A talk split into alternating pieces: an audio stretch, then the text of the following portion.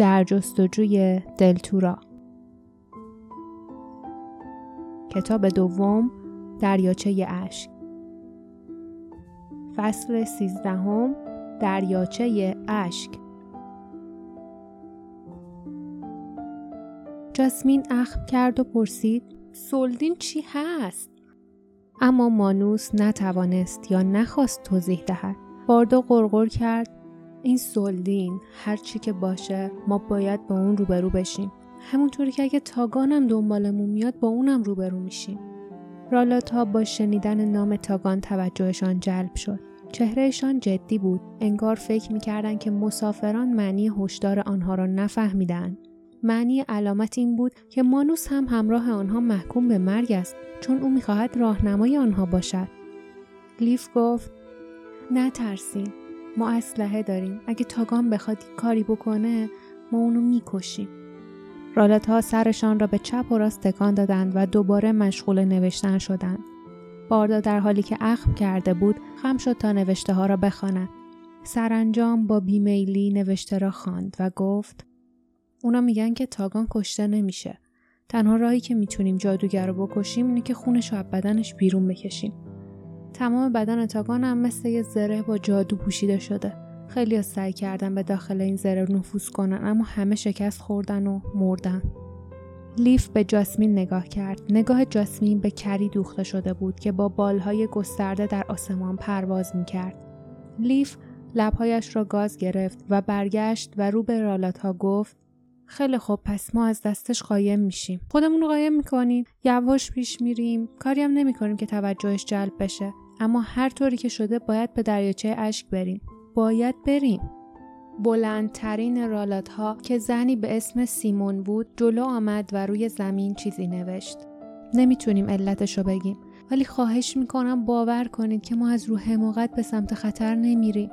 ما قول دادیم که به یه جستجویی بریم که به نفع دلتورا و مردمشه. سیمون با دقت به اون نگاه کرد و سپس آرام سرش را به علامت تایید تکان داد. پس از آن رالات ها کنار ایستادند و گذاشتند مسافران از راه باریکی که کمی جلوتر از دهکده میپیچید عبور کنند. مانوس سرش را بالا گرفته بود و راه را نشان می‌داد. او رویش را برنگرداند ولی لیف این کار را کرد. مردم در سکوت ازدهام کرده بودند. آنها را نگاه می کردند و دستهایشان را روی قلبشان فشار می دادند. آنها از جایشان تکان نخوردند تا اینکه مسافران از نظر ناپدید شدند. نزدیک زو راه سخت و تپه ها ناهموار شد. شاخه های بیرنگ درختان خشک سر بر آسمان رنگ پریده می ساییدند. علف ها زیر پای مسافران خشخش می کردند و بوته های کوتاه خشک و خاکالود بودند. آنها در میان بوته ها روزنه هایی می دیدند و از حفره های تاریک زیر ریشه درختان صدای خشخش می شنیدند. اما هیچ موجود زنده ای ندیدند. هوا سنگین و آرام بود و به سختی می‌شد نفس کشید. آنها برای خوردن غذا و آب مدت کوتاهی نشستند و بعد دوباره به راه افتادند. صداهایی که از روزنه ها می آمد خوشایند نبود. احساس می کردند که زیر نظر هستند. هنگامی که خورشید کم کم در آسمان پایین رفت، مانوس از سرعت قدمهایش کاست. چنان پاهایش را می‌کشید که انگار مجبور به حرکت بود. همراهانش نیز پشت سر او به زحمت راه می‌رفتند و مدام چشمشان به زمین پرترک و گودال و سنگلاخ بود که خیلی خطرناک به نظر می آمد. نیازی نبود کسی به آنها بگوید که به انتهای سفر نزدیک می شوند. خودشان از شرایط راه این را میفهمیدند.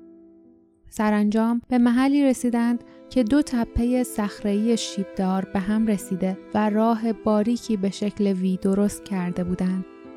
از میان شکاف آسمان سرخ و خورشید آتشین در حال غروب را دیدند که همچون علامت خطری می درخشید.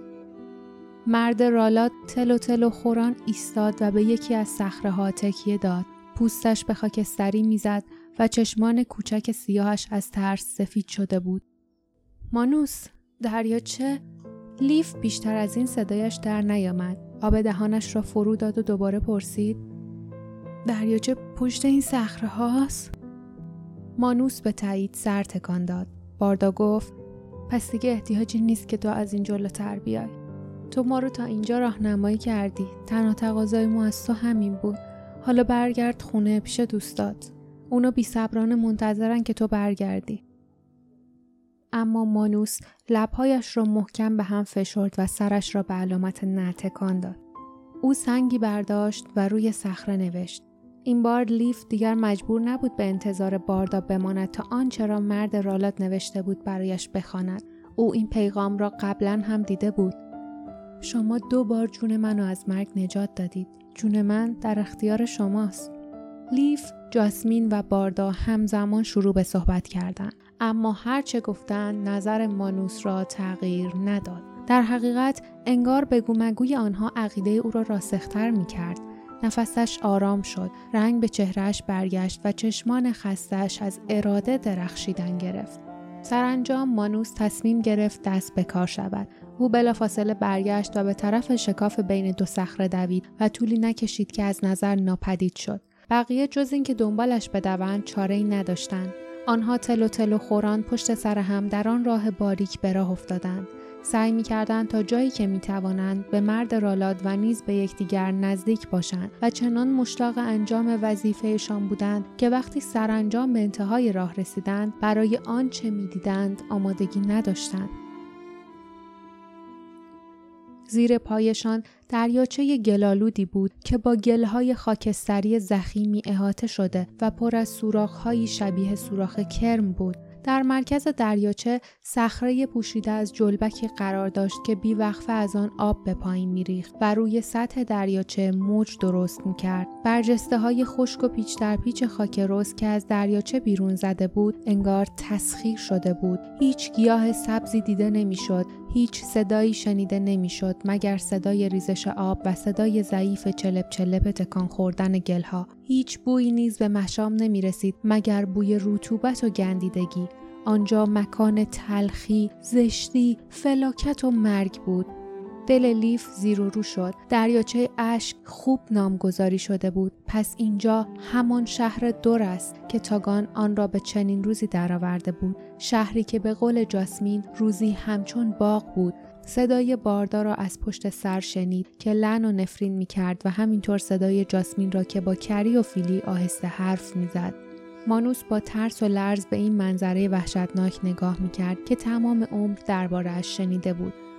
گواه شرارت و حسادت تاگان اهریمنی که با کارهایش مردم را به اعتراض واداشت و آنها را به طرز وحشتناکی مجازات کرد. باردا در گوش لیف گفت کمربند گرم شده؟ می‌تونه حضور گوهر رو حس کنه؟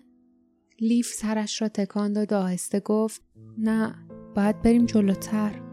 مانوس با کنجکاوی به اون نگاه کرد. آنها آهسته صحبت کرده بودند اما او حرفهایشان را شنیده بود. لیف فکر کرد اون این همه راه و تا اینجا با ما اومده. حداقل باید یه چیزی درباره کاری که می‌خوایم بکنیم به اون بگیم چون اگه موفق بشیم آخرش جریان رو می‌فهمه. با احتیاط به مرد رالات گفت ما دنبال یه سنگ مخصوص میگردیم که اعتقاد داریم اینجا قایمش کردن. اما این موضوع یه راز خطرناکه اگر اون چیزی که دنبالش هستیم و پیدا کنیم تو نباید به هیچ وجه به کسی چیزی بگی. مانوس دستش را روی قلبش گذاشت و به تایید سر تکان داد.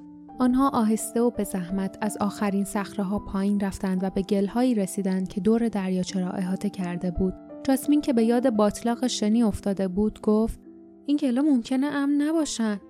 باردا گفت فهمیدنش فقط یه راه داره. و قدم پیش گذاشت. او تا مچ پا در گلولای نرم و خاکستری فرو رفت اما فقط همین. دیگران با احتیاط به او ملحق شدند. آنها کوله هایشان را روی زمین انداخته بودند و از کنار دریاچه راه می رفتند.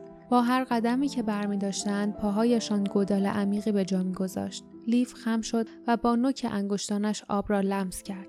ناگهان کمربند دور کمرش گرم شد.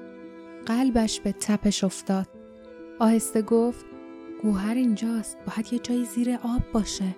مچ پایش میخارید بی اختیار دست برد تا آن را بخاراند. انگشتانش به چیزی خورد که شبیه ژلهای لجنی بود. به پایین خیره شد و از وحشت و نفرت فریاد کشید. مچ پایش پوشیده از کرمهای قول پیکر و کمرنگ بود که حالا با مکیدن خونه او داشتند تیره می شدن. لیف بالا پرید و دیوانوار پایش را به این طرف و آن طرف تکان داد تا آنها را از خود دور کند. جاسمین گفت ساکت باش و جلو پرید و پای لیف را در دست گرفت. او دهانش را با نفرت جمع کرد و موجودات لغزنده را یکی یکی کند و دور انداخت. موجودات ورم کرده در گلهای خاکستری پخش شدند و بعد در آب رفتند. لیف با دیدن دهانهای دیگر موجودات خزنده گرسنه‌ای که به شکل و اندازه های مختلف از لجن بیرون می آمدند تا کرمهایی را که افتاده بودند را بگیرند دلش به هم خورد. ناگهان گلولای پر از موجودات لجنی شد که میچرخیدند میلغزیدند و از پناهگاهشان بیرون میخزیدند آن جانوران بر سر کرمها با هم می جنگیدند. آنها را تکه و پاره می کردند و در چند ثانیه دور پای مسافران می پیچیدند و مشتاقانه به سمت بالا می لولیدند تا با پیدا کردن کرم گوشت لخم گرم زیافتی برپا کنند. جاسمین دیگر نتوانست به لیف کمک کند. حالا در گوشهای لیف فریادهای وحشت زده جاسمین باردا و خودش میپیچید. مانوس نمی‌توانست فریاد بزند. او که تقریبا پوشیده از موجودات مارپیچی شکل بود موجودات بیچشم و بیصدا فقط تلو تلو می‌خورد. امیدی نبود. به زودی شکست میخوردند و زنده زنده خوراک این موجودات می‌شدند. فیلی به طرز غمانگیزی جیغ می‌کشید. گری از آسمان حمله می‌کرد و به جانورانی که از بازوی جاسمین بالا می‌رفتند حمله می‌برد. اما جانوران دور پاها و بالهای او نیز پیچیدند و او را پایین کشیدند. کری مجبور شد برای حفظ جان خود بجنگد. و ناگهان گویی بر اثر نوعی علامت موجودات در جا خشکشان زد. موجودات همگی روی زمین افتادند. زیر گلولای فرو رفتند و طولی نکشید که همه ناپدید شدند. سکوت ترسناکی حاکم شد. جاسمین که سر تا پا میلرزید دیوانوار پاها دستها و لباسش را میتکاند انگار هنوز احساس می‌کرد آن موجودات از بدنش بالا می‌روند. اما لیف حیرت زده بر جای ایستاد و با صدای گرفته پرسید چی شده؟ چرا؟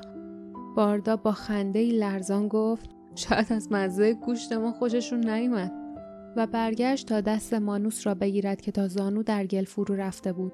درست همان موقع بود که لیف رد حبابهایی را وسط دریاچه دید حبابهایی که به سرعت به طرف آنها می آمدن. او فریاد کشید باردا جاسمین! اما هنوز فریاد اختار از دهانش بیرون نیامده بود که آب چرب کنار آنها بالا و پایین رفت و موجود قول پیکر وحشتناکی از اعماق سر بیرون آورد. از پوستش لجن میریخت. و در دهانش دو ردیف دندان نکتیز همچون سوزن داشت که آب کرمها و گلها میان آنها پیچ و تاب میخوردند. تیغهای خطرناکی نیز از پشت و پهلوهایش بیرون زده بود که برق می‌زد. همچنین از میان گوشت زیر چشمهایش که هریسانه و از گرسنگی بیپایان میسوخت نیزه های باریکی بیرون آمده بود. جانور با نره و خشخش ترسناکی که خون لیف را در رکایش منجمد می کرد بدنش را روی ساحل انداخت و به طرف آنها یورش برد. لیف فهمید که این حیولا همان سلدین است. پایان فصل سیزدهم